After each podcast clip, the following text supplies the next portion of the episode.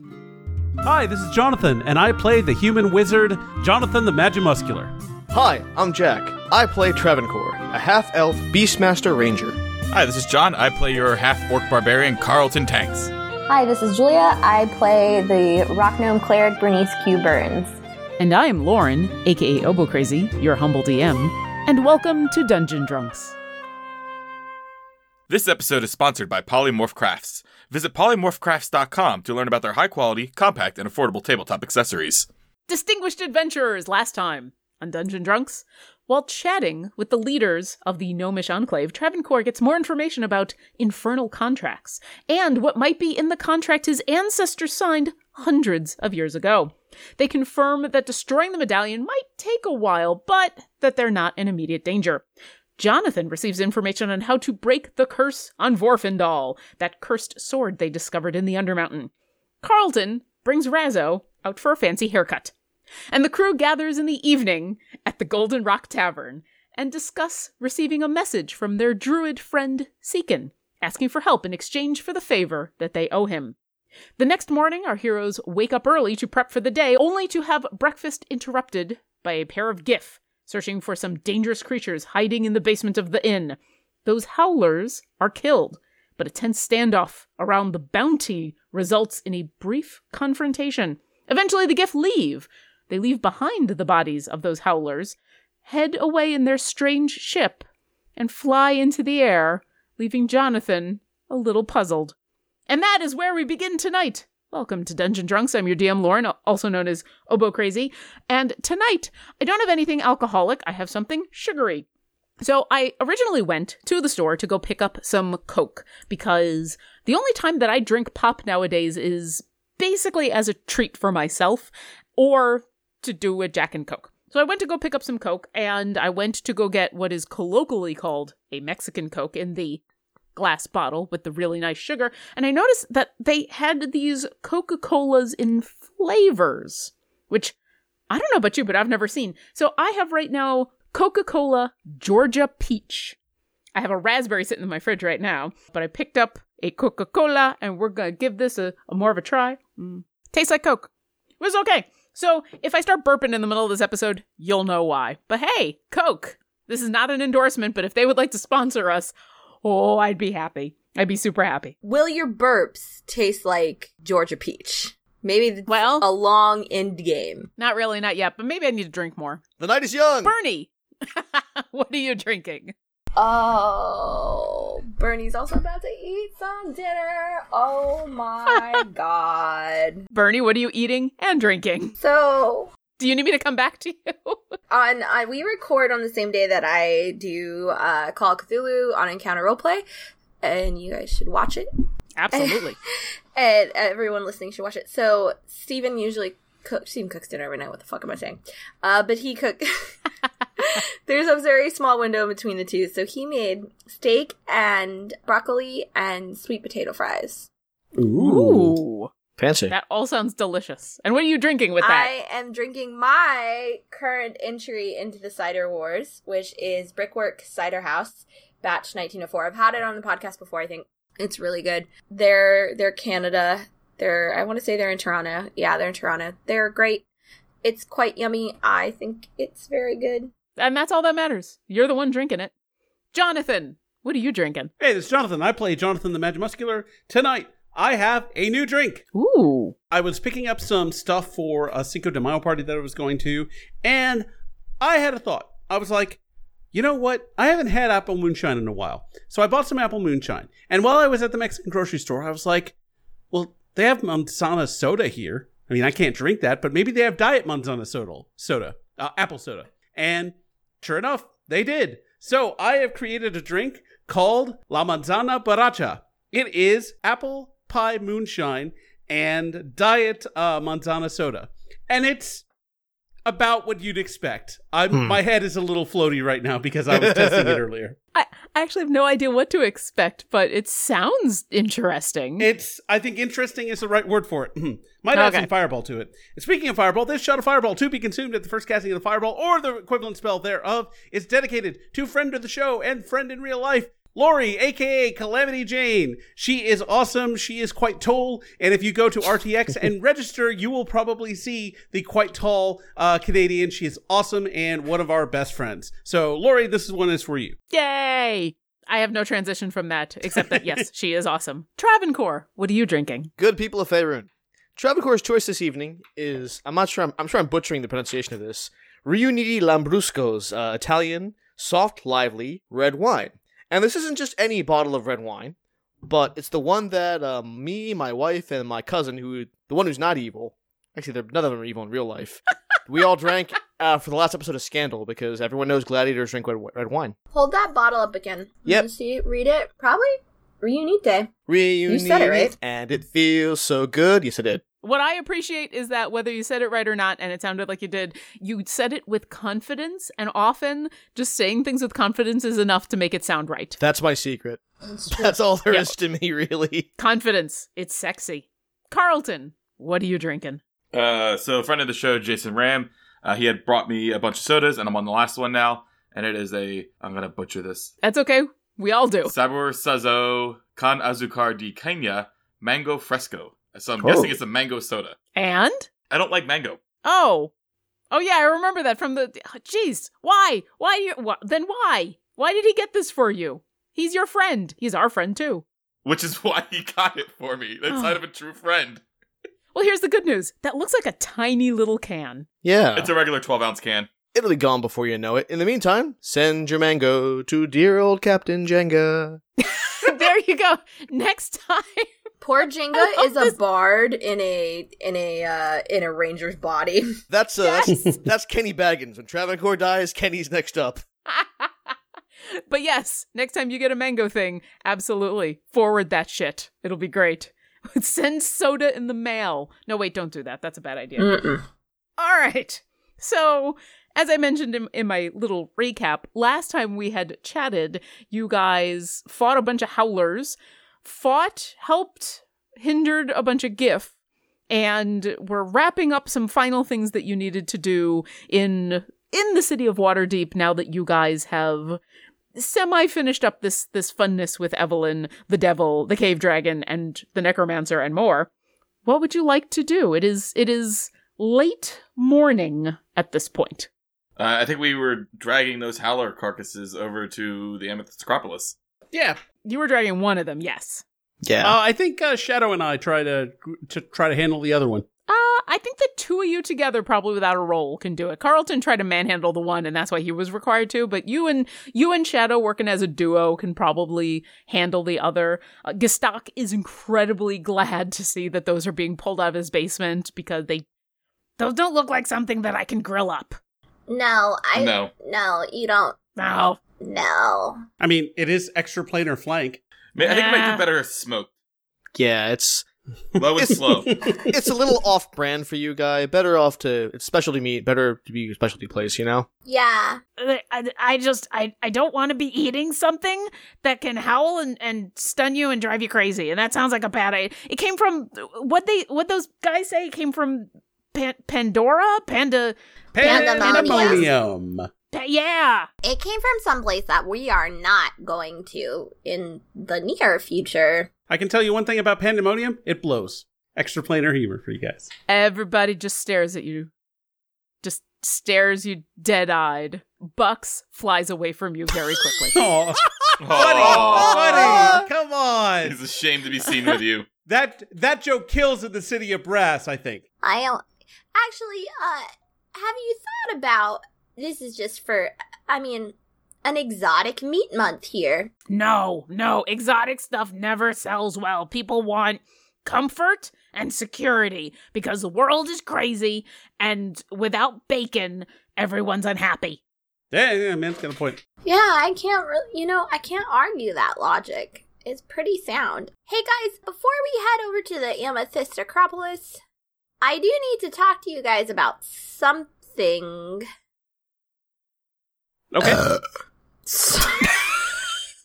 There's a- Holy shit, that was impressive. that was Wow. a uh, Bernie, that was a I moving agree. argument. I'm you know what? I'm gonna drink for that. I don't even care if it's not a dice roll. Me too. I think 20 that's a natural 20 burp. Yeah, Jonathan, I think your in. fireball shot goes to that burp. No, I love Lori, it. Here we it's go. Lori, here we go.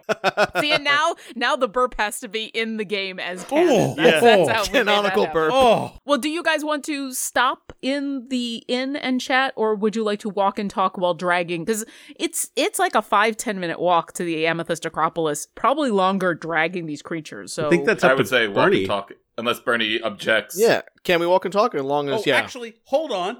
We can do this. And Jonathan Oh, spells geez. out oh, the rune this thing. for for uh, telepathic bond, and all of you get a pop up in your mind that says, "Do you wish to? You have an invite to the server. Would you like to join?" Server. Yeah, yeah, yeah. Y E S. Bird All right. yells out loud. Yeah. Yes. and, as, and all the willing creatures uh actually technically if shadow and coco snoot although i think they can just speak dog and uh, bear respectively yeah, I know your thing says that if they're intelligent enough, they can join, but do they have to speak? This is an interesting question. So we had a discussion on this and we couldn't get clarification from jeremy crawford so jeremy crawford if you're a fan of dungeon drunks this is an excellent opportunity to answer this question he said that you could if you were a druid in a wild shape and you were a ghostwise halfling, you could telepathically communicate as a ghostwise wise halfling to another creature. The problem that we were running into is what language is that? Because I, I've ruled in the past, and other people have ruled, that it is the language of whatever you're in. So if you're in a bear form, you're sending communications in bear.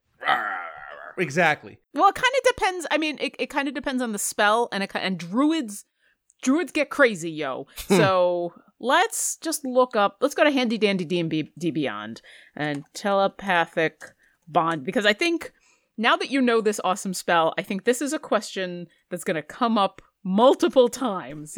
let's just make a ruling about this shit. I kind of avoided it the last time by we just everybody else was freaked out by it, and so the animals weren't there. Here we go. Rary's telepathic bond. You forge a telepathic link among eight willing creatures of your choice within range. Cycling. Uh, okay, so everyone has an intelligence score of two or more. The target can communicate telepathically through the bond whether or not they have a common language. The communication is possible over any distance, blah, blah, blah. Okay, so my ruling on this is because it says whether or not they have a common language, yeah, they can talk. Bucks, Coco Snoot, and uh, Shadow all get pop ups. Oh, interesting. Hell, does this does this does this thing work? Oh my, this is this is very strange. Oh, I don't. Oh, this- Bird, bird, is this you? Did you Oh, do this? oh, uh, Coco Snoot, I could I could hear you. Bear, oh, I'm sorry, Baron von Coco Snoot. I can I can hear you. Oh, this is huh. Did this you quite- do this? I do not believe it was the bear that made this happen. I did. I- I, I'm not sure if I'm supposed to talk with this one or the one that's slightly different. I'm gonna leave the voices and those characters up to you three because oh my god, oh, oh my I- I- god. I- Blue is just pawing at Jonathan with a sad puppy face. Oh, Poor Blue. um, Does uh, Blue have an intelligence over two? Carlton, Mm. roll me a d20. oh no, we're rolling a stat, ladies and gentlemen. No, no, no, you're not rolling a stat. 15. I the, the what I had in my head was if the if it was a double digit number, then the answer is yes. He's over an intelligence of two. If it was a single digit number, it's going to be no. So you rolled a fifteen. So now blue is is a puppy Mhm. again. yes. So go ahead and be blue, but it's going to be blue as a puppy. So he's Please pawing, go ahead, everybody. He's pawing at Jonathan. Uh, yeah, he gets a pop up. Hi, woo, hi, brother. Uh, no, This no, is, this, this is this is weird. Let's yeah, go, brothers, let's go brothers, brothers over there. All right. Oh, no. All right. And, and Blue. well, welcome to the call, uh, uh, Bucks, Coco Snoot, and Shadow. We will, I guess, have your input in this from now on. I'm not sure this is. This a is lot also the maximum people. number of creatures that you can have in this, by the way. Yeah, the horses don't get in on this. I'm sorry. No, th- this is eight willing creatures. So this literally. These animals will go go in before horses do. Oh, oh, What's that smell? oh. I Wait, also well- smell that smell. What smell is that? I think it's this weird thing. I too smell the smell, but we're Bernie was trying to have a conversation, and now it's and now just it's going to anim- be now it's just going to be your animals being distracted. is. Oh, I- it is I- gonna. No, this is exactly what would happen if you put animals in on a call. Yeah. so it's hundred percent realistic. Travancore has left the chat. Cha-chunk. Uh, okay, guys, let's let's focus up, y'all. Uh, welcome to the call. I I I actually don't talk to Bucks like this very often, so it's very it's very strange. But uh uh, let's go ahead and give the floor to Bernie, who wanted to say something real quick. oh oh oh yes, uh, Jon- Jonathan. Uh, I I will I will certainly yield. Oh oh, I have so much to say. Oh my. Oh oh, and you see Bucks's feathers get a little ruffled, get a little puffy. Coco Snoot. I always knew. I always knew you were a real Baron. It's important for you all to know that you're all bears in my book, but I have ranked in how much of a bear you are, with Travancore being the most behind me, of course. Shadow, no one is surprised, believe it or not.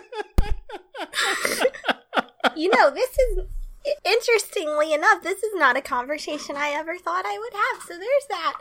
So here's a thing as we walk with these undead howlers down the street and silently, which is funny.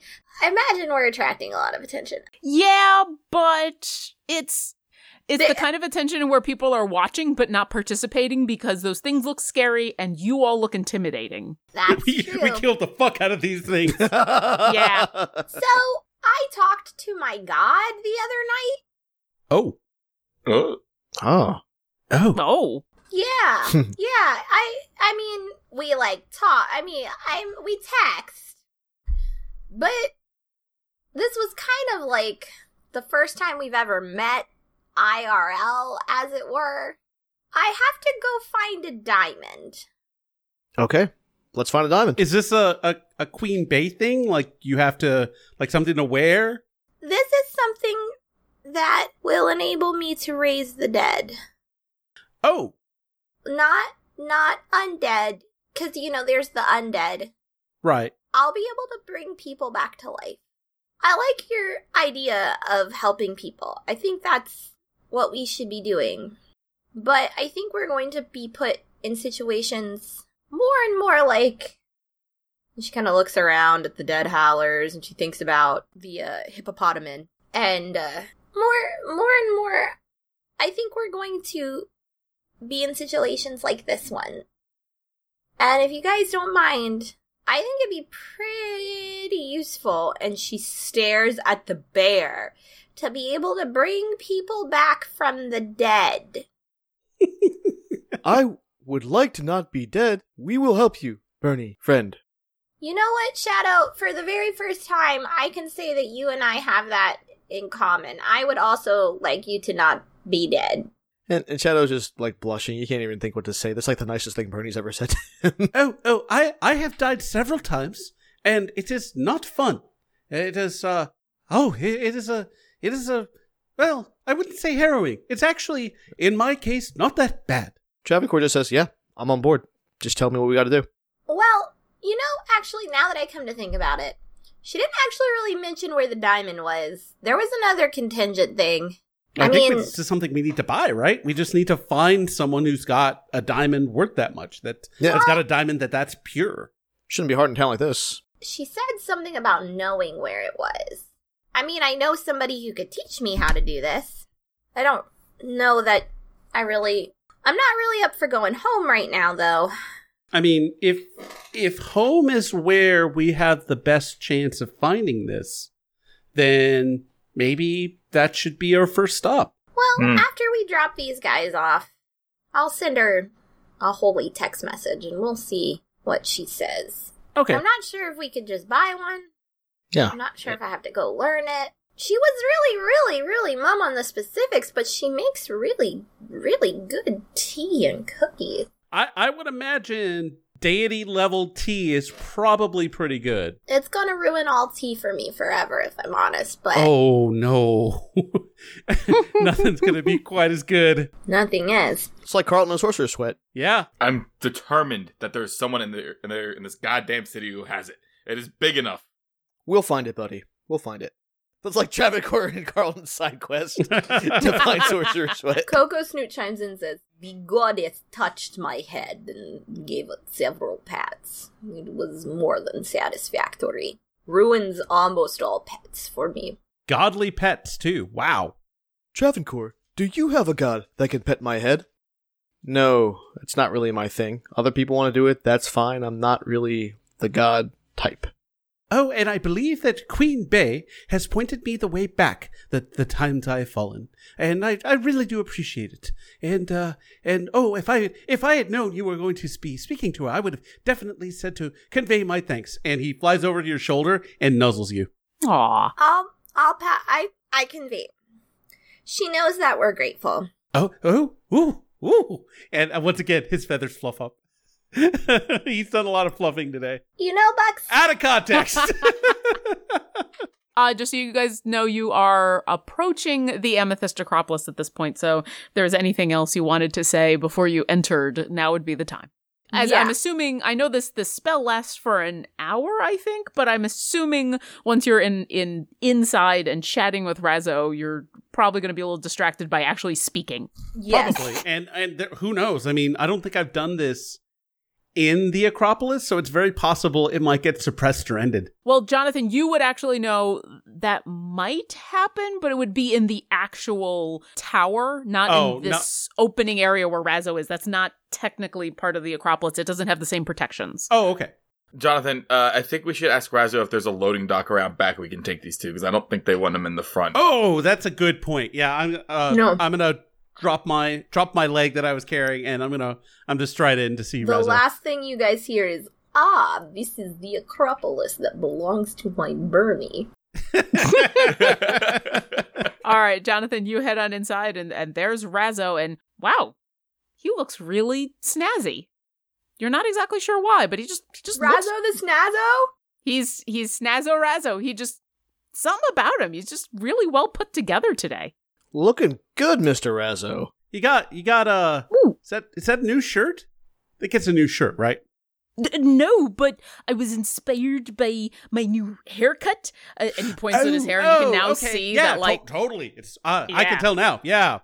I, I just pulled out one of my nicer shirts that hasn't doesn't have quite as many holes and uh, freshly laundered and stuff. But uh, hi, Hello. Hi. what can I help you with?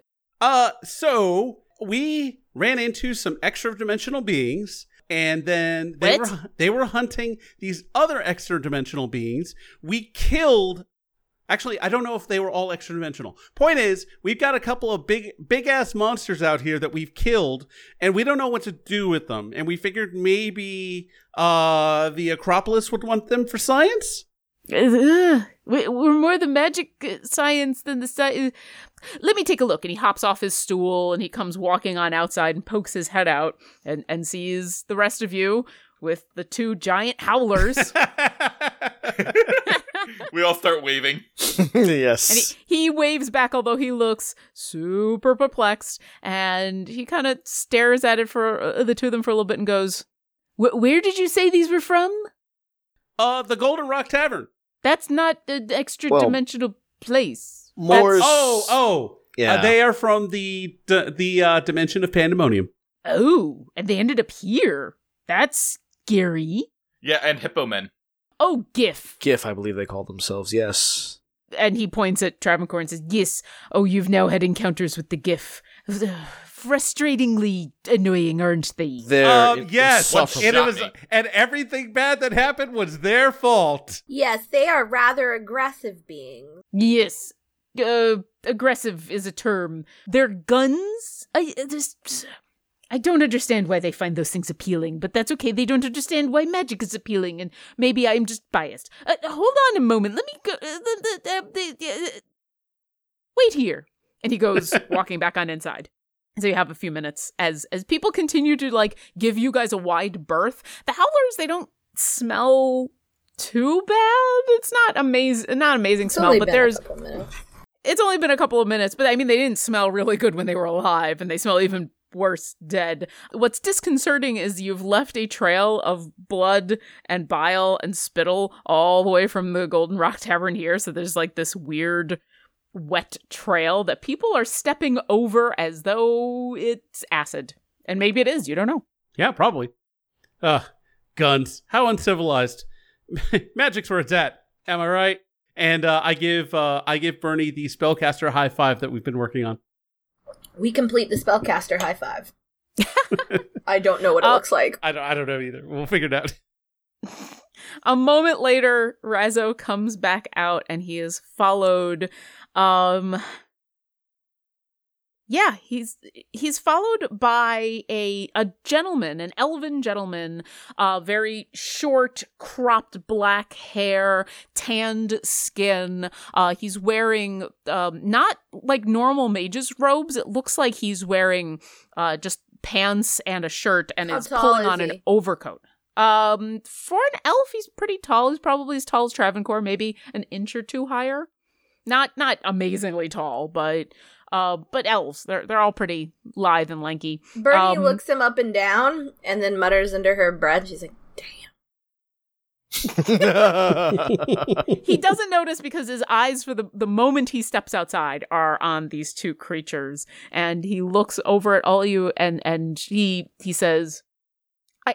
I don't think I have had the pleasure. My name is Bai Elric. I'm the facilities and provisions manager. I don't think I'm the right person to deal with this, but and Razzo speaks up and says, well, "He was the quickest one I could find because uh, this." uh." And uh, speaks up again and says, "I, I, I can see what I can do. What, what, what manner of creatures are these?" And he kind of moves the head of one a little bit, very gently, and he looks and he goes, "Uh, are these howlers?" the gift They- called them howlers. yes, Yes, they are. And I'm Bernie.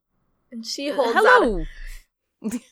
He holds out a hand and said, "Very nice to meet you. I, I'm sorry, I, I did not mean to interrupt our our normal, uh, normal introductions, but it." I've only read about these things. And then he goes, he shakes your hand. Yep. He introduces him himself formally to all of you. Yep. Um, Would I just need a passive Wis, passive perception to see if he's wearing a wedding ring? oh, you could, yeah, you don't need to make a check. He does not seem to have any jewelry on whatsoever. That's good. Um, he is intently now studying the the howlers have that big red throat area where it seemed like they built up their power when they were doing these howls, and he's kind of examining it, and he goes, "I can see what we can do about." Getting this to the right people for examination. It's not often that we have specimens from Pandemonium. I'm not sure how useful it would be, but certainly this is not something that should be disposed of lightly. Um, let let me see if I can get these transported directly into the Acropolis. And he turns to Razzo, and they have a, a, a very brief conversation. Razzo runs back inside, uh, and and Bai turns back to you and says, "Uh, "Jonathan, I have not had the pleasure of of." Welcoming you into our order, but I have heard from Aras very good things about you and and your friends. Oh, it, it's very nice to meet you. Yes, Jonathan the Magic Muscular, and uh, yeah, we're the Heralds of Greenest. And where are you off to after delivering these specimens of pandemonium? Um. We got to see a man about a goose. Oh yes, yes. We do? Uh, yeah. I believe uh, our friend Seekin. Seekin might need some help. Oh, yeah, our friend Seekin. Shit. Um, it's a druid. He's a druid. He's a druid, you know. Druids are often in need of assistance, uh, but usually whatever assistance they need is very integral to the natural world, so hopefully everything is okay. Um, knowing Seekin, there's about a 60 40 chance, yeah. Uh, Razzo comes running back outside and he's holding a scroll that he hands over to Bai. And Bai takes it and says, If you'll excuse me, I'm going to uh, teleport these up into the Acropolis. Uh, was there anything else that you needed? uh, no, not at the moment. I don't think. Excellent. We'll we'll give you an idea if we find anything useful, and certainly if those Giff come back, let us know. We've had a variety of dealings with those beings, and they can be feisty. On a scale of zero to banished to another plane, how would you rate those other interactions? Asking for a friend. if banishing would get rid of them permanently, I would definitely go with the banishing. Okay. Good to know. Mhm. Sticking to policy. Got it. It's not it's not a permanent solution, however, and be warned, they are quick to take offense and they usually come in in very large squads. So uh be as as diplomatic as you can under the circumstances, if only because it just makes life easier. They have guns. So uncivilized. And he takes the scroll and stands in between the two bodies of these howlers. He puts a hand on one and uh, reads off from the scroll, and there's this flash of light, and then both bodies and he are gone. And Razzo says, "Well, that was that's one way to start a morning. Is anything else I can I can help you with?" Um, I think we need to go see a man about a goose. Okay, hopefully the goose will be less dangerous. Those things look dangerous. Did you see their teeth? You probably saw their. Yeah, we, Some of 'em got- we some of us got up saw close their looks. teeth. Mas- okay, well, bye. Master Razzo, one more Nope. thing. Uh, yes, eh, of course, whatever. Thank you so much for for looking after our animals while we were down the Undermountain. We appreciate your help. It, it was my pleasure, and, and from my understanding, you did a, a great service for the whole city. So, if if me playing with the puppy and feeding some horses was was helpful to you, then I I am happy to oblige at any time. And he gives you a little bow and a smile, and then he runs back into his office. Cool. Onwards then. I guess we gotta go see Ra- see uh Seekin. See a man about a goose. Yeah. All right, you're all gonna go chat with with Seekin. Yeah, yeah. All right. Uh, you very quickly find his green green grass emporium of of plants, and um, Bernie, you notice this at first. The door is closed. That's weird. I don't think this man knows he has a door to close. Huh. Druids are kind of like the warlocks of the di- of the of the divine Of the tree. They're yeah, they're they're a bit weird. Um, is I uh, mean, let's- we know this. I mean, let's see. Carlton, you met Seekin, right? Maybe. I meet a lot of people. Yeah, I think only Carlton met Seekin because Carlton came with me to get the tree. Right. Yeah. Oh no no. Uh, JMM was here because he was with our animals. Mm. Right. It might actually be Travancore who's the only one who hasn't met Seekin. Huh. well, Well, let's let's knock and see what happens. And Jonathan the Magic Muscular backs up, casts Mage Hand, and knock knock knock. All right, you knock, knock, knock. About 20 seconds go by, and then the door uh, is yanked open about a foot and a half, and there's Seekin standing there in his barefoot glory. He looks at all of you and says, Oh, good. Come inside, and opens the door fully, and then turns around and walks in. okay. Do you want Seekin? Do you want us to shut the door? Bah- bah- Yeah, yeah, yeah, yeah. Okay. Yeah, yeah, yeah. Yeah, doors. Shut the door. Please? I should say please. sure, please yeah, shut the door. Good job, Seekin. You guys all enter, close the door behind you. Place looks like I, I mean Travancore, you haven't seen this place for yourself, but the rest of you it looks normal. It's the the basic front of his storefront as it were with the the one counter. You can see into the back where the greenhouse is and there's still plants there and things being grown. Nothing seems off. He turns to you all and he says, "So you got my note?" We did. We did. We got your note. Yeah, so I gotta go see my grandfather, and it's kind of a little bit of a trip. And you said you owed me a favor, so I was wondering if you'd come with because, like, it's a trip, and it might be a dangerous trip, and so I need some help. Oh, where Oh, where does your grandfather live, Seekin? Well, he's got a grove just outside of, of the city, but it, we got to get there, and then we, I gotta go see him. And it's it's usually, I mean, I've never been there before. I just kind of know how to get there because I got the instructions, and now I gotta go. Oh, do you have to go right this very minute, or is there time to pack? Because we didn't expect to go on a trip when we came here. We expected a monster, actually. I think. I can be a monster if you want, but that's not. No, that's I wouldn't no, want to right not- now. We don't No. want no, not no. No, no. Um, so, and he reaches into a side pocket and pulls out a, a like a wrapped leather case that when he opens it up, there's a piece of bark that has some writing on it, although from where you're standing, you can't really see it.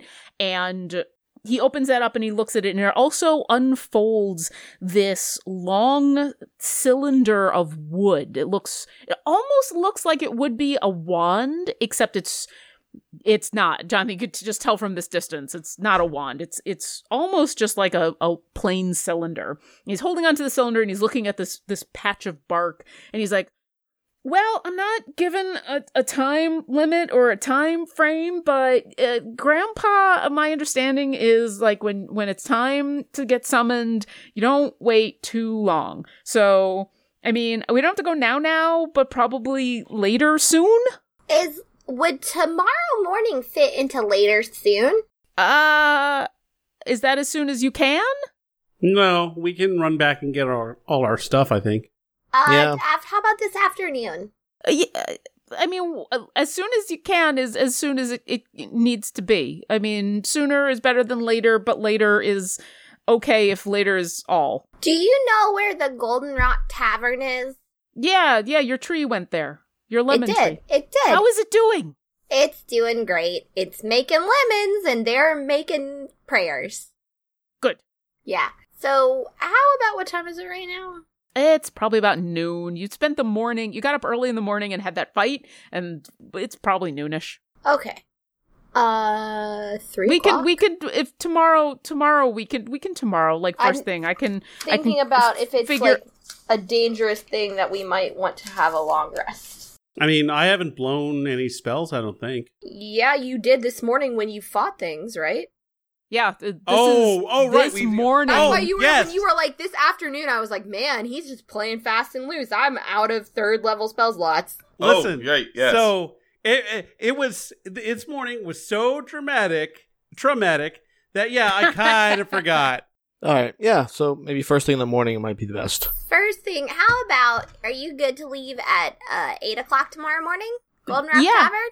Yeah yeah yeah yeah yeah meet you there meet you there I'll have my Yeah. stuff I'll figure out how to close this, this I'm supposed to close this I had a friend say that I was supposed to like that's why the door was shut because they said close Yeah, I know. I noticed the door was shut. I didn't know that you knew you had a door. I oh I knew I had a door I just didn't know I was supposed to close I thought I was just always open while I was here I mean how else am I supposed to help people get lemon trees Exactly. Um. So what you need to say is you need to make a sign that says "closed temporarily. Be back soon." Uh, okay, we might be gone a little while. Might be like more than a, a a a little. It might be a while. It might be. I don't know. I have to go, and then I, I may be there a while, and then I have to come back. So it could be more than a day. It could be two, three, maybe a week, maybe a ten day, maybe more. Is that okay? That's you know what, Seekin. That's that's okay. we'll play it by ear. Exactly. I I have ears. Closed. So and do he's like I. m- making a note to himself. Closed him. P O R per per per per. And so like ten days is a temporarily. Ten days is a temporarily in the business world. Okay, that's good to know. Um, I didn't know that. Seekin, Hi. something else you should know. Yeah. You are going when you leave. You have to lock the door. Okay. Then how will I get back in? I don't think I have a key. You know, Well, that's okay. Actually, the greenhouse uh, out back has a whole bunch of openings to let fresh air in, so I could just go in one of those. That's fine. And he kind of goes back to writing himself a little a little note and a piece of paper on the desk. He's like, I can just I can just fly in later when we get back. So I'll I'll lock it and I'll just fly out. That's fine. okay. Okay. Okay. Tomorrow, eight o'clock. Eight o'clock in the morning. In the morning. Well, yeah, yeah. First thing, first, first, first. Sunrise. Yep. Golden Rock Tavern. Hold on. Eight o'clock is not sunrise, Seekin. It's late in the winter. It's pretty late. Like Oh, eight okay. o'clock. Okay. Yeah. Okay. I was like, wait. Eight o'clock. eight o'clock would probably be about 20 to 30 minutes after sunrise, but not uh, like barely because it's you're you're in the winter. You would know that though. That would be so if you want to retcon that. Okay, And we'll retcon that. I was like, Yeah. wait a sec. Sorry. I'm like, 8 o'clock is not sunrise. Seekin will say just after sunrise. Yes. See you then, buddy. Bye. I I gotta close. We're closed. We are closed. Write that down. On the, Got it's it. got to be on the outside of the door so people can read it, Seekin. Okay, that I can do. Closed outside temporarily, and he'll he's just busy like gathering stuff and Wait, making the outside's notes. and- closed, so we're not allowed to be outside. Shh. Carlton, let's go. yes. Yes. No. Okay. Bye. Then he goes back to writing.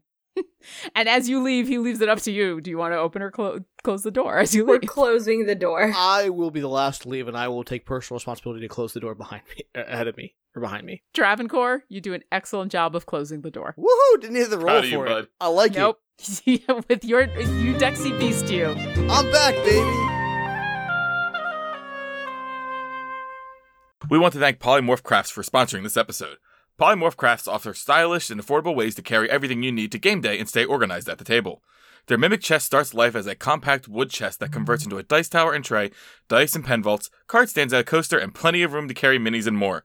Over 230 tiny magnets in each Mimic chest make assembly a breeze and come in three affordable price points with lots of customizable options. So check out polymorphcrafts.com and follow them on Twitter and Instagram at polymorphcrafts. That's polymorphcrafts.com. We here at Dungeon Drunks are huge fans of Idle Champions of the Forgotten Realms. It's an official free to play Dungeons and Dragons based clicker game that you can download right now on Steam. Play with some of the Forgotten Realms' most iconic heroes, like Minsc, Boo, and Drizzt, characters from Force Grey, like Arkhan the Cruel, and even Strix from Dice Camera Action. I usually have the game running in the background while I edit audio for this podcast, and it's always exciting to open chests to see what new gear my champions have. Speaking of chests, thanks to the fine folks who make Idle Champions, we're fortunate enough to be able to offer a free gold chest to all of our listeners. Now, this code expires on June 3rd, 2018 at 9 p.m. Pacific, so you only have a week to redeem once this episode is posted. Open up your game, go to the shop, and type in this code H U G S R I V A F A I R S U N I. Hugs Riva Fair Suni. So use that code and then let us know on Twitter or Instagram what goodies you got. And now, enough of the loot drops. Back to the show. All right, you guys have an afternoon, an evening, and a night before apparently Seekin's going to show up and take you guys on a trip. What would you like to do? Bernie needs to cast whatever it is she usually casts to find out about this diamond. Because if I recall, this is only coming from me recalling that in, if I recall correctly, like in the conversation, it sounded like she was talking about a specific diamond. If that's the case, then I might have made a, little bit of a mistake. She was not mentioning a specific diamond, just that you needed a diamond that met the spell, met the requirements of the spell, which is specifically a 500 gold piece diamond, but not a specific diamond. Just that it had to be uh, 500 gold pieces in value. And she had indicated that might not be a easy thing to find and that's why she was basically telling you to go out and find one. But not, there isn't like a specific diamond because the spell if you ever have to cast this it consumes that as part of its components. So you need to find a diamond uh, one of hopefully more than one that is valued at 500 gold pieces or more. How much money do we have? I have about 200 gold left for myself. If you need it for to procure the diamond, it's yours. Uh, We, the person at the Acropolis said when we were talking about the, the snail shells about going to the jewelry district to do that. They probably have diamonds there, and maybe we can st- sell sell a shell. We sell seashells. for diamonds. That might that's gen- that's genuinely not a bad idea. Like we just trade in. That's what they're. We could probably get like two diamonds for it, right? I guess that's that's how that math works. Um, I'm never was really very good at algebra. And Carlton's like counting on his fingers, like, all right, 2,500 gold shell equals 500 gold diamond. And yeah, so we can get 25 gold diamonds. Do we have access to the pocket house right now? We don't, right? Uh, you will tonight. The it closed last night, and so tonight you'll be able to to open it up again. We could always take a quick shower and go to the jewelry district. You don't want to look like shit when you're trying to buy something. And I do have a fresh cut. It's true. Yeah, let's let's do that. Let's let's see about about turning those uh shells into something very very useful. Yeah. Bernie also has an idea of where she might be able to get one for free, but she doesn't want to go there. Did she say that out loud, or do you think that to herself? Uh, if we can't get diamonds in the jewelry district, she will bring up option Z. ah, the Zulu option. Excellent. All right. Uh, so you guys kind of spend the afternoon packing up, cleaning up. The pocket house opens at just after dinner time, and I I would say you would figure out that it's very possible some of the places you'd want to go might be closed after dinner, so it might be worth it to clean up and go before you have access That's to the shelves. what I was thinking we'd do. Yeah. And Go then broker a deal. yeah, make the deal and then deliver and say, "Hey, can we stop by like later tonight?" Yeah. And you all also know that these shells are huge and heavy, and so you probably wouldn't want to be just carrying them around until Midday. you know- Yeah. in- until you know where you're going with them at least. So it it would Yeah. be very reasonable to just wait. Well, we Okay. still have that cart that we got from uh we fixed up from uh what's your face and the two uh elven twin guys, right? Yes, that Okay. is still housed at the uh, with your horses at the Golden Rock Tavern. They've been Perfect. taking so we can care always of just those. transport it in that. Call it a day. When, when we're ready, that is. Jonathan, All I have a right. question for you. So I know we've spent an obscene amount of time in the Undermountain already, but are you at all worried about the power dynamics there now, with uh, the uh, the kobolds being leaderless and having to face the drow down there? A little. I think it just I, from what I was not impressed with the drow we saw. So if it's a small band or just people or just drow passing through, I think the kobolds will probably be fine. If the drow decide that they want to move in and the kobolds haven't rallied beh- behind someone or still kind of like all yeah dragon, then they'll get slaughtered. I think, but I think that it is it is enough on them to where we don't we shouldn't worry about it yet. Okay. And any need to tell the city guard about what's going on down there, or do you think that it's, it's just there's always gonna be something going on there? No, we can mention it. I, I don't see any reason to keep it a secret. Okay. Next time we have contact with uh, what's the the gentleman the uh, I was inspecting with who came down with us to to disarm the well. Do you remember? Does anyone remember his name? It's on the tip of my tongue. Oh, um, his duster. What was his? Ah, Yeah, he had the nice the the, the cool duster. Let me- cool, let me uh, look at my notes. whatever it Uh, Full duster starts with an concerned R. husband. That's all I remember. Rife on press. with an- Right. Right front. press. Yes. Perhaps it'd be worth talking to him at some point, just letting him know what's going on down there in case the city guard wants to keep an eye on it. Just uh, we can also. I mean, as we're going to the jewelry district, we'll probably pass a guard station. We, I can, and I can say, "Hey, I'm Jonathan the Muscular, Watchful Order. Here's a report." Okay. Travancore feels relief. Jack doubly so because the Undermountain has Amphel levels of disinterest for him as a player at this point. Spent enough time in both. All right. Uh, yeah, it's simple enough, Jonathan, for you to find. You don't necessarily find a guard station, but there are, especially as you're going to kind of the the ritzier part of of the market district, there are plenty of city watch all around. You can flag down two of them. They they're a little suspicious at first, but when you kind of give them the the, the basic report, they they listen and they they nod and they, they let you know they'll pass that along to Rifon and that he knows how to get a hold of you at the watchful order. So that's that's pretty easy to do. And then I'd say, "All right, as you were." Uh, okay. Oh, watch out! off. Watch out for hippo men with guns, because that happened. One of them looks super confused. The other rolls his eyes and is like, "Oh dear God, Giff, really? Yeah, again? Uh, Yeah. All right, fine." Wait, how come everybody else knows about these things but us? Uh, the second guard goes, "I didn't know about this. What do you? What do you? What do you mean? No, Uh, like and- you and knew his- what it was already called.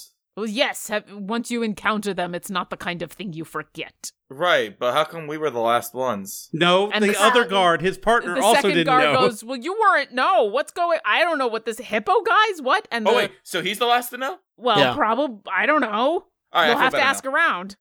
I feel better. And the two, as they walk off, the one's like, "What do you? What hippo men? What are you talking about? Oh, I'll tell you about it. Uh, We'll, we'll, we'll put the report in with Rifon. It'll be fine. It'll be fine." And they wander off. I would love you guys to roll investigation checks as you are looking for a jeweler that might carry 500 gold piece diamonds. I'm going to send Bucks over the jewelry district and have him look and see where the swankiest people are, but from above. So he can see like their he could get a like he can better pick out oh, he can get a like a uh, a vector field of richness. All right. Uh, I'm gonna duck into an alley real quick and then duck back out, and I look like a. Uh, I kind of look like a fancy Travancore, but like not exactly Travancore, but like definitely like a Percanum, what I would assume a Percanum noble would look like. How bad does he look, Travancore?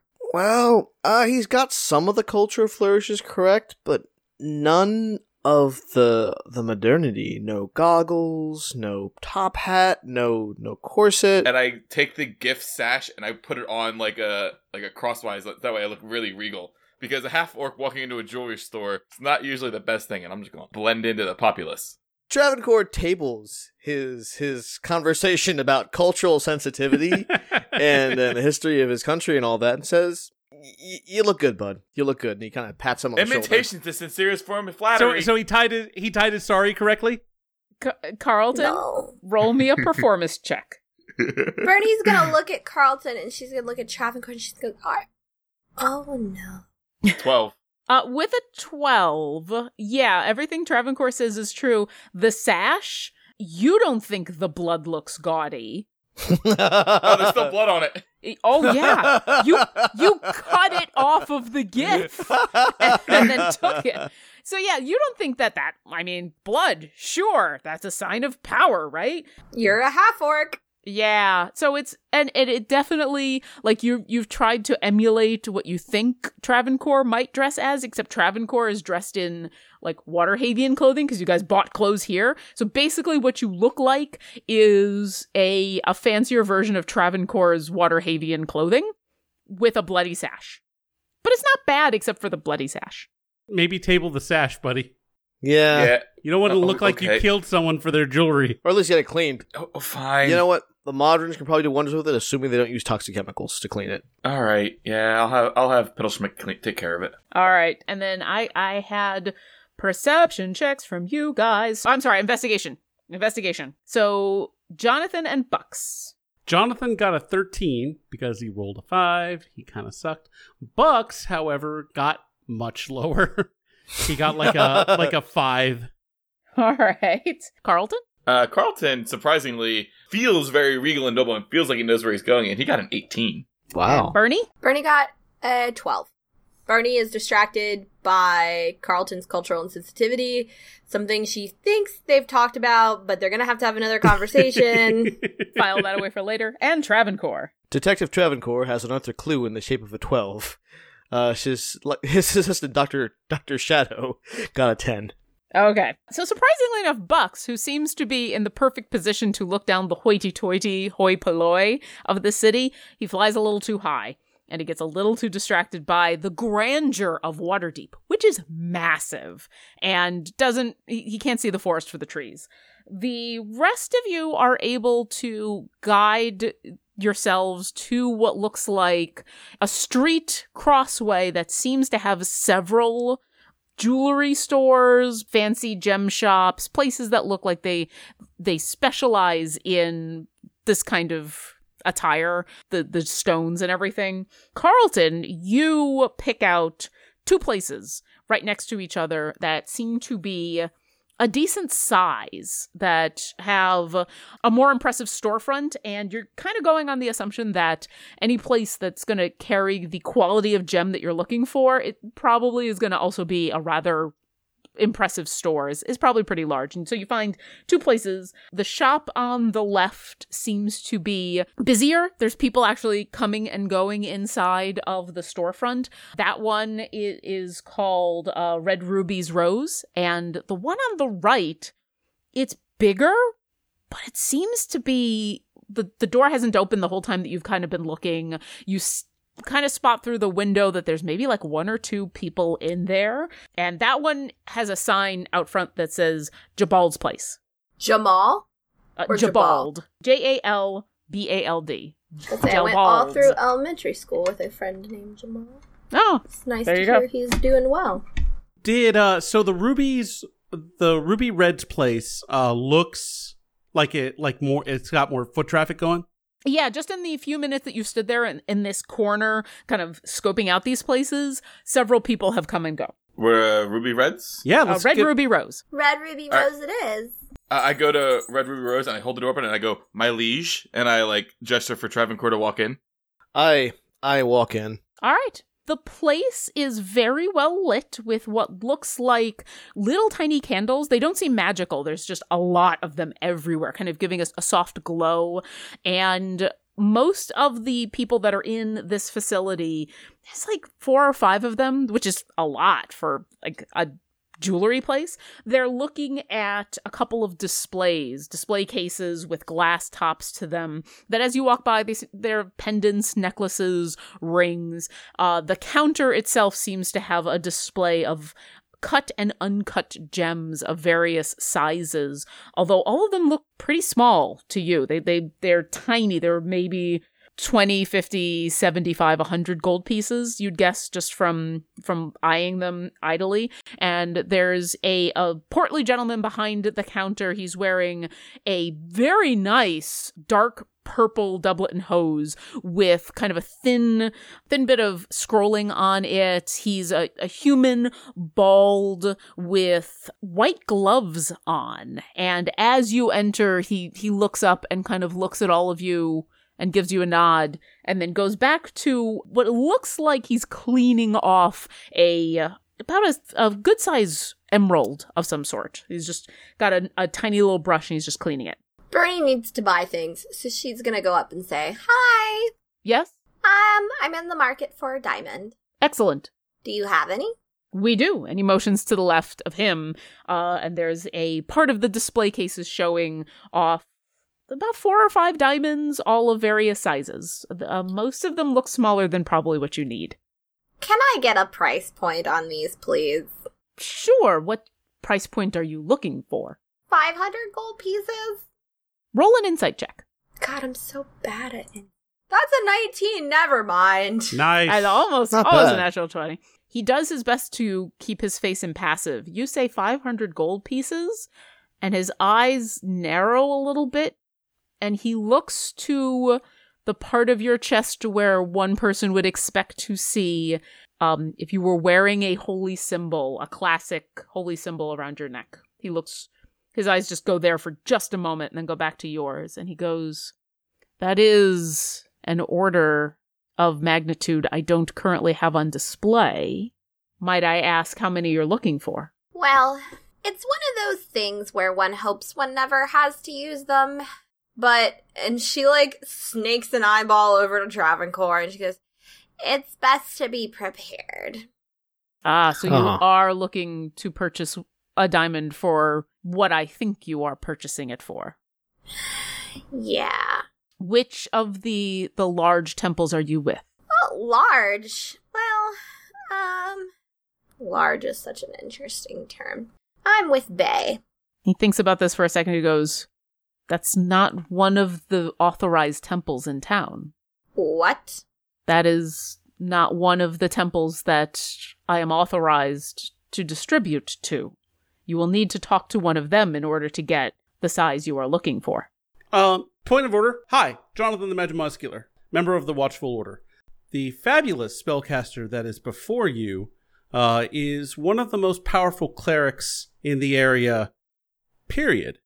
Well, that's a little. It's not. I'm not. I'm not overselling you. Trust me. Oh, I, oh, that's right. I need. Yeah. So, yes, there was a. There's been a lot of losses in the spellcasting sector recently. So, I'm really hoping you can help us out. Like I said, I I represent the Watchful Order. This cleric of Bay is part of my team, and a and a very powerful cleric at that.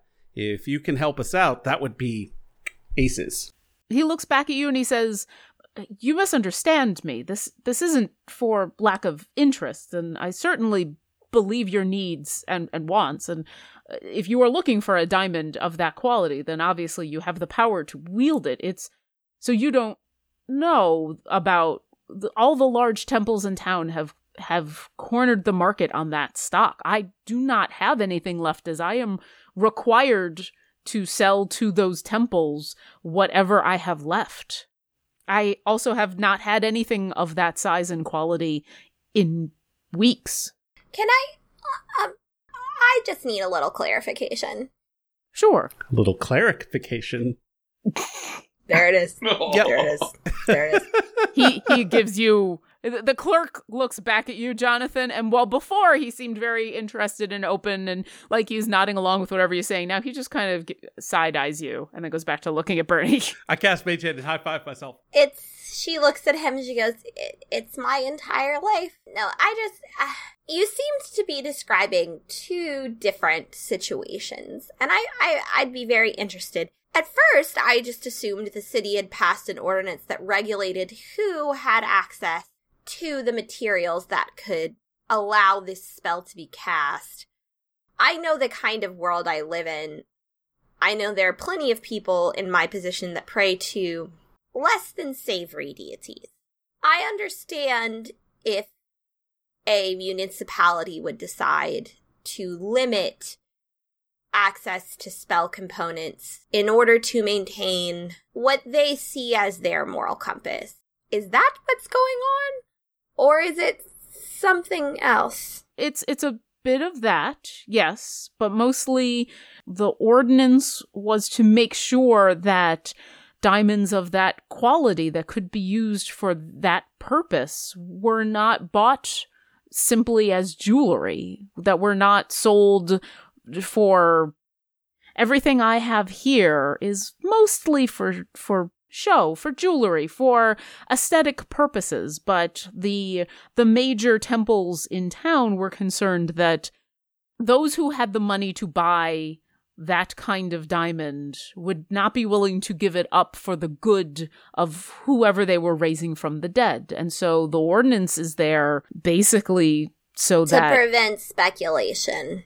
That too i am i am given a decent markup for those gems that i get access to and i turn everything i have over to the the orders so that they can have them on hand but there was a run on those diamonds uh, several weeks ago and many were being snatched up before they even reached Waterdeep. The- I would be surprised if you could find any anywhere in town that would have something of that quality. Maybe one of the larger temples still has one or two that they would be able to sell to you, but there is nothing that I can do. My apologies. Travancore wants to insight this guy. Sure. 14. He seems to be genuinely upset by this.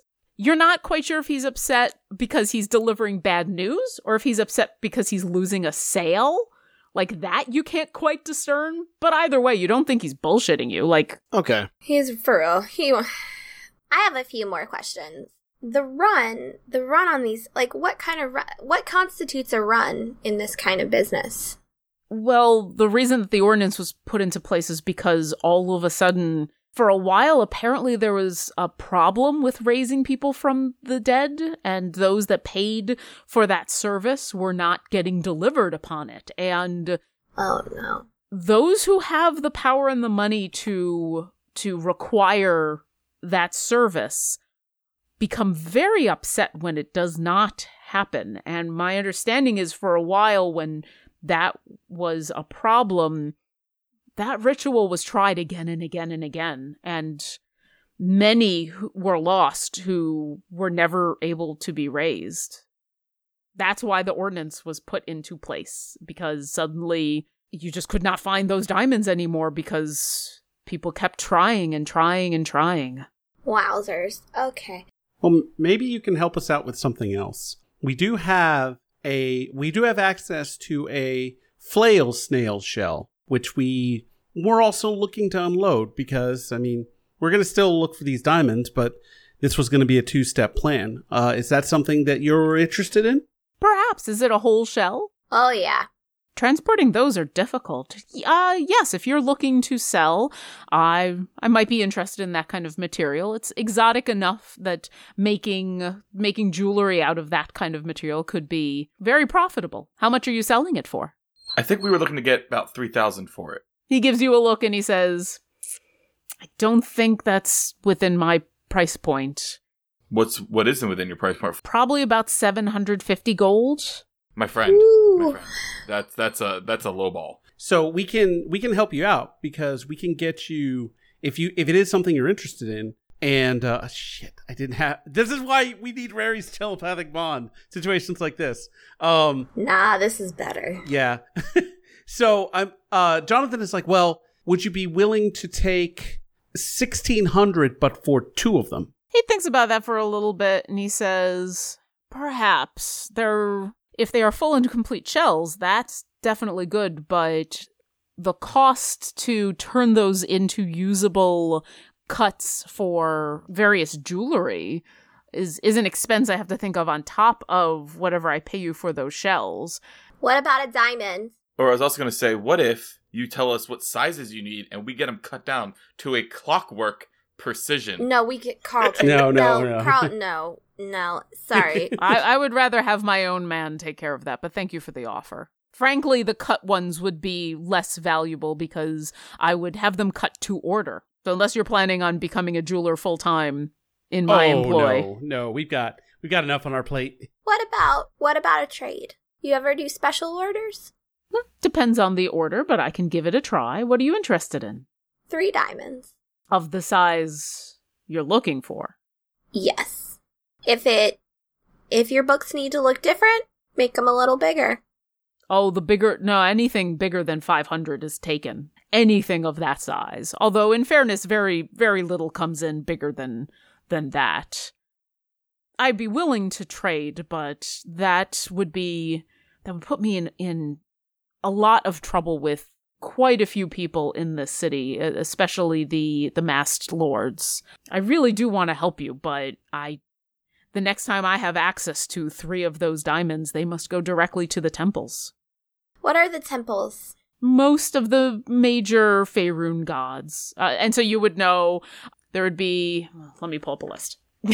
Probably like friend. Bahamut, Tyr, those guys. If a Yeah. Halor- we have friends at the Temple of Mielikki, if we had one of them come with us on our behalf, would you be able to sell it to us then? I don't have any at the moment to sell to you. Your best Um, bet for the future. Your what I'm saying. best bet would be to just try to buy directly from. If you know someone at the Temple of Mielikki, your best bet is to just talk to that person directly. Yeah, that's why that's why selling them the shells now and trying to get Yeah. as much as we can for them. That way, at least when we go to one of the temples, we'll have cash like on hand to be like, hey, you know, professional courtesy for Acolyte Bay. Yeah, that's kind of what I'm thinking. Were you still interested in selling those shells? I think so. We Yeah. have somewhere we have to be tomorrow. We're we're helping out a friend. A word. Um, yes, my liege. Could you excuse us for a moment? All right, I want to Party pull huddle. the party over. Absolutely. There's really nowhere in the store to like it's a it's a small like I, I talked about these being the largest storefronts, but it's not so huge that you can find a corner. But if you want to step back outside, like he he basically gives you a nod and says, Okay, and goes back to cleaning uh the gemstone. And if you wanted to step outside, you could have Yeah. a, a private moment. Yeah. I seem to remember these shells being worth a lot more than 800 per. yeah, Yeah, that's what we were originally estimating. Yeah, I thought it was like 2500 per like from uh the bla- the smith we we talked to. Yes. Yeah. Let's uh there's more than one shop here. Yeah. Let's not commit ourselves to that. If we can't get the diamond from this guy, at least we should get top dollar for these shells. Right. Okay. Yeah, we can uh we can go around and and and shop around a shell and then if and we'll shop we'll see what they want for one and then we'll bring out that we have to. Yeah. Do you want to just go into the other one that you were looking at right there, the Yeah. Place? Yeah. Yeah. yeah. Okay. Yeah, he's right there. You guys walk into the shop. Uh, there, there's actually a little bell on the door of this one that goes ding ding ding as you come on in, and you're almost immediately greeted by a couple who are in the process of storming out. They are very nicely dressed. Um, one of them is a dwarf, the other seems to be a human. They look shocked and angered and leaving in a huff and they give you like the most basic of, of excuse us, excuse us, excuse us as they push past you to get out the door. And from behind them at the at the end of this shop where the counter is you hear yeah get out. I don't want to see your faces again. Okay. and you look into the shop and it looks very much like the one that you were just in the the red uh, rose ruby but it's empty. And there's just a disheveled human at the end of this the, the counter he is very clearly intoxicated. He's wearing what it would probably be really nice clothing except they look wrinkled and like he's slept in them maybe. And he he's waving sarcastic goodbye at these two people as they walk out. And and you walk on in. And as he waves he kind of his hand drops and goes oh for crying out really? I just got rid of the last ones? Come on! What? You, what do you not what do you not like customers? no i want drink and if you're here i can't be drinking i have to hi what can i help you with Travancore is going to make a beeline to uh, to him and uh, be like, "Well, let's make this quick then, so you can get back to drinking." okay I, So- i'll drink to that My name's Travancore. I'm, and he kind of bristles when he says it's the voice where Glenmar because he doesn't have another title to go to yet. So, are you familiar with Lady Liz- Livia Passerek? maybe Okay, so I'm a the little sweet on her. the new I wanna get s- down yeah. down the, the yeah yeah yeah yes, yeah her exactly. I'm looking to procure something to to impress her, and she's uh, she's a she's one of those kick ass ladies. You don't want, not here. You want to get her like a, a dagger or something. Yeah, I got yeah. I have I have daggers with with shit on it, and he turns around and he reaches down. He pulls out what looks like a jewel encrusted dagger in a scabbard that's been dyed red. You can see right away that this thing is purely ornamental. Like as he pulls it I out. was thinking more along the lines of the diamond because everyone says yeah, there's what people say and there's what people mean, and it might very well be that she'll tell you that she'd rather have something functional or practical, but I believe everyone has a, has some place in their heart for something objectively beautiful. To that end, I'm looking for diamonds, not just any diamonds, diamonds that might be worth 499 gold, but could possibly worth more, but will be marked on the book as 499 if you follow my meaning. Oh, you you want to raise someone from the dead? Did Passerek die? I just heard she had the Feast of the Moon a couple Hold on. days ago. I heard Hold she on. was fine. What happened to her? No one's. Her. Let me. What, what? Why is everyone talking about raising people from the dead? I'm from. I'm not from Faerun. I'm from across the sea somewhere. It doesn't matter where I am from. I'm looking to get a big rock. That's what we do back home. You you like somebody, you're sweet on them, you get them something impressive and objectively beautiful to to and valuable to express their interest. Agreed. Well, listen, listen. I, th- that's all sweet and nice, and uh, love it, love it, totally, totally love it. How about two that are worth two fifty? How about that? Like stuck together in in a sword or something, or just plain. You just give her rocks. I got two, two, two. Because listen, you ain't you ain't a temple temple hoity-toity person who gonna I raise rich people from the dead. So you, I, I no, no, two fifty, and he pulls, uh, he puts the sword, the dagger away, and goes back into the display case. And unlike the other display case at the other place, which had all the the stones lined up really nicely in rows by by their sizes, this one is kind of like a junk drawer. And he reaches into it, and he kind of pushes a few things aside, and he pulls out two fairly large stones, and he goes, "See, see, ah," and he puts them over his eyes, like, ah. Oh, it's gonna make me sick. Oh, what a bad idea. Oh, oof. I don't know what kind of check I can make to see if he has anything even remotely close to what we're looking for, or can I just tell with my eyes? Well, it depends. Are you looking at the stuff that he has? Or are you looking at? Are you trying to insight him or perception his stuff? I'll perception his stuff. Okay, give me an investigation check. Actually, then Travancore Oh. investigates. Well, cool. All right, I get to do that thing. Twenty-one. Hey. Not bad. You watch as he shifts through the junk drawer that is his display case. You don't see any diamonds that seem to be worth that amount, but you do notice that there's there seems to be a false bottom to this thing. Like you're used to looking for traps, and even though this is not a place where you would find a trap, and this is not a trap, you kind of instinctually look at edges and corners and stuff, and the, there's a false bottom to this drawer. Now let's see what you really have for sale. And I kind of stare at him a little bit. Ah, really? Huh? You know, th- this is it. This is it. This is what I got. Why don't you look a little deeper? Uh, And I tap the uh the case, sort of indicating that I know that there's more there. Okay, you you kind of tap it, and you hear a little bit of a hollow sound, Yeah. and he is instantly sober, and and instantly is just like, "Who sent you?" I'm the Viceroy of Glenmar from Pecanum. Yeah, that's not who sent you. Who sent you? Who sent me? I'm here of my own accord on a mission of discovery. Yeah, yeah, buddy. Why why don't you just get out now? That's probably best for all of us. And he kind of backs away from you a little bit, and he gives you all the eye. All right, so at that point, I kind of take off my hat, so I'm back into a half orc. Look at me. All right. Uh, I'm. I get hit a lot. all right, all right, all right, all right. Hold No. on, hold on, hold on. Let's let's steer this conversation a little a, in a slightly different. So trust. No, no, no, no, no, no, no, no. No. Um, Let me get see where I'm going with this. we know, we see. We're not going there. All right. So, flail snail Carlton, shells. in fairness, when you when you do that, he does look concerned. He doesn't look intimidated, but he does at at Yeah, I wasn't trying to intimidate. he looks concerned, but he doesn't Right. he doesn't seem to be backing down. He's just he's put a little distance.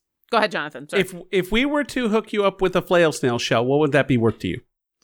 um well, it depends on who you know and how how'd you know about this place? Um, it was we walked by and it was a You're jewelry a store. jewelry store. Yeah, yeah.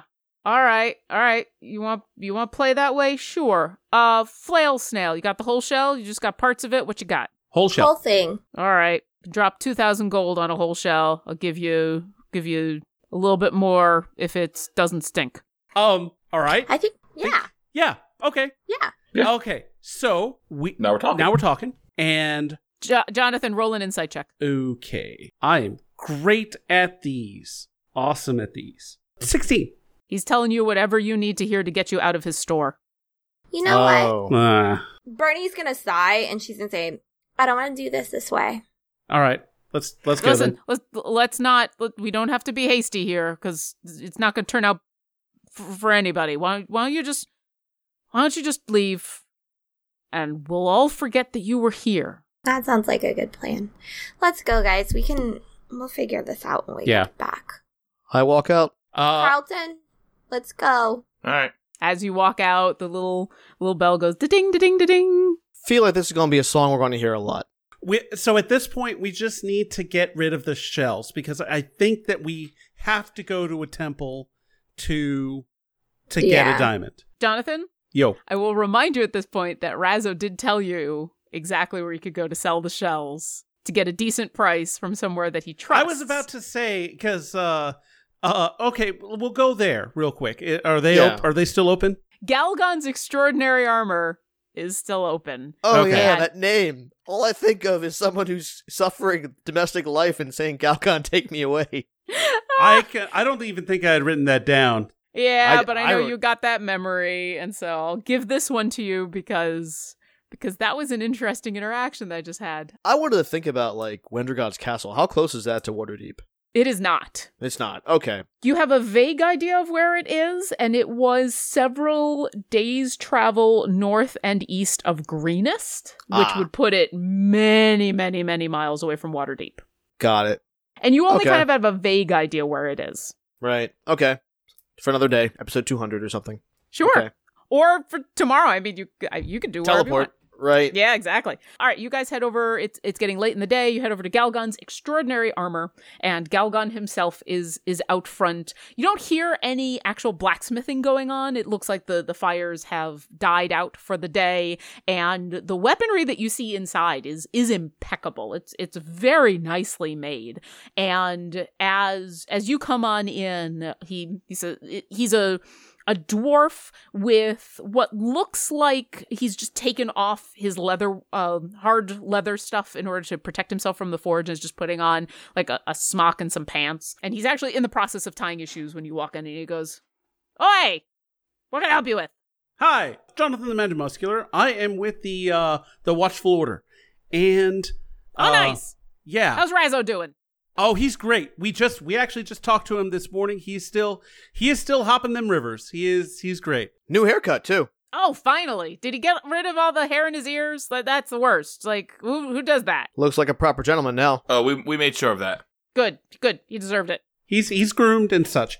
Uh listen, man, Listening. listen. Small talk over. how Right to the how do you feel Yeah. about how flail snail shell? Oh, you're the guys. He asked me about that. That Yeah. was like days ago. I was expecting you It guys felt a while. like a lot longer. I know, right? Ugh, it's, it's, the weather around here has just been crazy. Yeah. Uh, no, he said you had two of them. They're in pretty good condition. I could probably drop seventeen hundred on you for for for one, probably. Uh, if they don't smell, I'll give you two thousand each. We can make them not smell. That'd be great because that's the worst. Is trying to get get the smell out, and then because everything smells like d- any place that you have those things stored, you're gonna have to clean that out for like the next three years. But so if you can bring them to me and they don't smell, I'll give you two thousand each for them. Will Sure. Yeah. Um, Yeah. Are you going to be around for a little while longer? Uh, we we have them we have them secured, so we just. well, actually, if you think about it, you want to do it tomorrow? Uh, what time do you open? Ah, well, normally it's sunrise, but uh, there you gotta you gotta clean them. Is that what's going on? yeah, Just- we got to clean them a little. So All right. if you Yeah. could give us, unt- if we could meet you here, maybe at seven. Right before opening, before the streets get crowded, because you know transporting those things. Yeah, nobody wants to be out in the open with a fail snow shell. You know what I mean? Go ahead and roll a persuasion check. All right. Oh, wait. Uh, let's I- have. Which one of us? I'll let one of you pick, and then I'll give that person advantage because of the rest of you. Uh, I, I got a I plus nominate five. Bernie. Yeah. Nada. I got a plus five to persuasion. So I have a mean- plus six. Oh wait, Bernie I it is. nominate Bernie. Boom! Hey!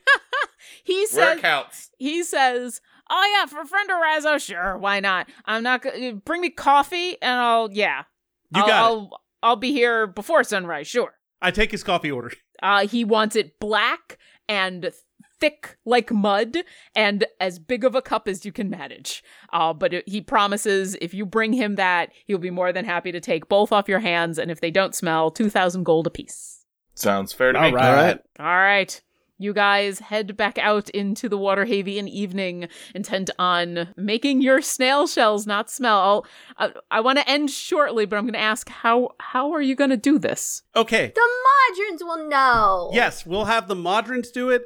Uh, Jonathan the Magic Muscular is going to consider the ingredients and chemicals and stuff that he has at his disposal, and we'll and we'll think like what'll what'll be not deadly, but will help this. He's gonna he's gonna think about that. All right, you roll me an intelligence check. Travancore, since you've been doing all of the investigating to check to see how the Modrons are doing and, and how they've been holding up, and so you're probably the most familiar out of everybody with how they work. Why don't you also give me an intelligence check? Okay. Well, that should be fun. Ocho. All right, and Jonathan, what'd you get? Ten. You don't have much, but Travancore, you think these things are resourceful. You'll you'll do what you can. Okay. Um, and so you go back to the Golden Rock. Put. I'm assuming what we're doing is putting down the nut, activating the house, heading on inside, and you guys are having a chat with your Modrons. Yeah, we uh, when Jonathan the Magic Muscular, he he normally leaves the uh, militant stuff to Travancore. He's and Jonathan the Magic Muscular steps through. It's like Modrons, front and center. We got an all nighter to do. As we walk in, Carlton, roll a perception check. What the fuck happened now? I perceive with a nine. You're Nine. pretty sure that skull that you told the the Modrons to bury, they just placed on top of one of your zucchini in the garden. Oh, right, Berry. Everybody else is like beelining for the door, but you can't help but look at your garden every time you go by, and there's that I love my garden. there's that cobalt skull just just sitting there. Meanwhile, you guys all walk on in. The Modrons are there in a flash at Jonathan's proclamation. I will say that if you would like to spend several hours helping them out, that you can create a bleach-like concoction. Nothing that's going to damage the actual shell. Yep. Right. And No. and we don't want to And I'll put in the elbow grease with the Modrons. Yeah, we don't want to spend all night doing it because some of us got to sleep. Yeah, I'll do some of the finesse work. I'll say if all of you help out together, probably only will take an hour or two, but you will all be stinky and sweaty. And uh, you get the. What's what's different? What's new about that? Yeah.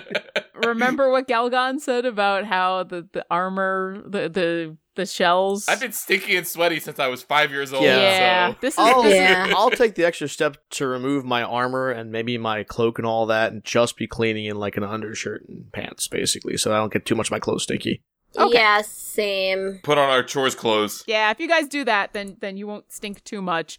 Uh, the next morning, you guys get them fairly cleaned, leave them outside the house because that that pervasive smell that you have noticed every time you've gone into the basement, when you take the shells out, th- that smell is still there.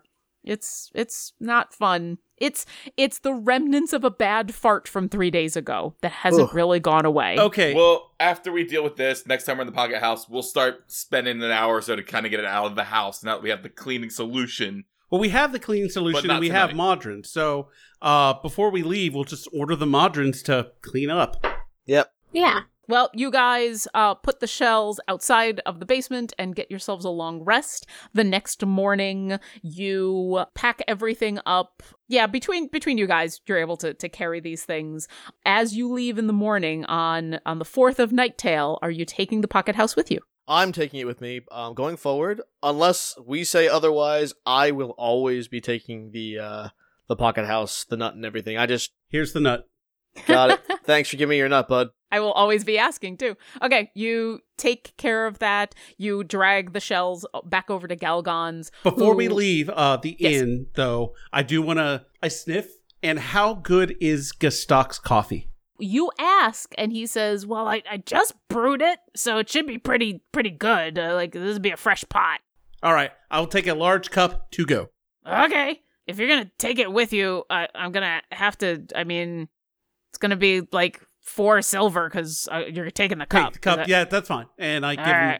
I I give him five because I appreciate it. all right and, and at some point he's gonna ask you guys to pay for your rooms and for the the horses and stuff but you seem to be in a hurry so he kind of lets you go it's He thinks we're coming he back. don't he doesn't have a travel We mug. are coming back. We're meeting Seekin here. Oh yeah, that's right. Yeah. He doesn't like have a travel mug as such. So he just has a very large mug that you carefully have to walk with. But, you know, I, I trust that you can. You make it back over to Galgons, who is bleary eyed and, and just opening up as you arrive. Uh, he sees you. He doesn't even talk to you until he has taken the mug of coffee. I, I I just hold it out. I don't even I don't even say good morning. I'm just like here here. Yeah, he doesn't say good morning either. He just he comes walking up to you, takes it from you, uh, downs like half of it. Not as thick as I'd like it, but it's good. I I, I appreciate the, the quality. All right, this is it. All right, here you go. And he he pulls out from his pouch four thousand gold pieces that he had had previously set up. Hands it on over. Says, "Just just leave them over there in the corner. I'll deal with them once I'm like fully awake." Okay.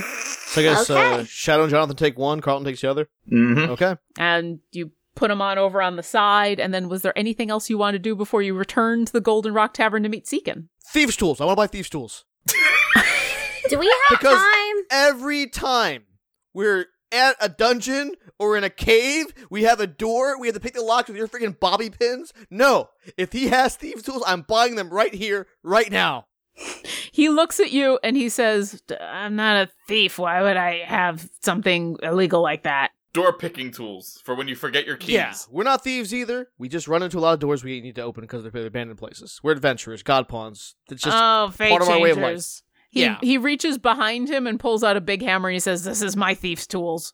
This is my thief's tools, and I like Mhm. pull out the No, axe. This I'm is sorry, my man. thief That tools. I that put- kind of I summon Thing my is- mage hand and I find myself. I totally get what you're coming, but you need to talk to someone like a thievy we person. look. We guys. We just got to get on the road, and All I've right, got an moving on. appointment set up. Yep. Uh, Sorry, and as man. I resume, like, you don't sell any magical weapons, right? Uh, only to the mages at the the the watchful order. You could uh, you could put in an order. Uh, he Through them to for you. Got it. yeah, talk to uh, Jonathan. You you would know. You could talk to the person who could do the thing with that. Yeah, yeah. Talk to me later when I'm awake. And he goes back to his coffee. That's fine. Cool. Good The to mage we- hand we stays bail. behind and waves, and then we leave. Yeah. the the invisible mage hand i think it's invisible isn't it anyway you guys head back to the golden rock tavern to wait on seekin and that is where we will end for this evening as Woo. next time seekin will show up and, and you guys will apparently go off and help him find his grandpa So many failed attempts to buy contraband. i know right Hey, I- do you have the thiefy stuff? I want the thiefy stuff to steal shit. I'm not stealing shit, but this is what it's for. yeah, why would you ask for thieves' tool if you were planning to steal something? Wouldn't you just steal them? You could eh. just be literally really bad at asking for it. Yeah. Oh, I just figured out how I'm getting thieves' tools. To be continued. Proceed. okay I have I am in a game with a lovely rogue who literally walked up into a bar and asked how to join the Thieves Guild, and every single person on the call face palmed at the same time. God bless him. but yeah. if only one of you or mu- multiple of you knew somebody in the thieves guild but let me. Let me give you some experience for do you want to join the server? Y E S yes. For Shadow informing us about his, the fact that he's ranked you all as bears in his in his mind. um, for convincing Seekin that he needed to leave a, a closed sign outside instead of inside. For some very interesting interaction at a few jewelry shops. um, that Ah. it didn't go well, but you have a little bit more information, and I'm, I'm curious to see what happens next. I'm gonna give you guys a total of 4,200 experience to split between the four of you. And next time, we're off to see Seekin's grandpa. Thanks for listening to our adventure. If you've enjoyed our show, visit us at dungeondrunks.com for links to all of our social media, pictures and bio of our cast, a full list of credits, and more. We'd appreciate it if you left us a review, and we would love it if you come support us on Patreon. Visit patreon.com slash dungeondrunks to sign up. Thanks again, and we'll see you next encounter. We appreciate all of our patrons and extend a special thanks to our artifact and wondrous tier patrons. Thank you, Megan, Lori, aka Calamity Jane, That Indian Dude, Michael Lapointe, aka Vazarus, and Hunted Shadows LLC.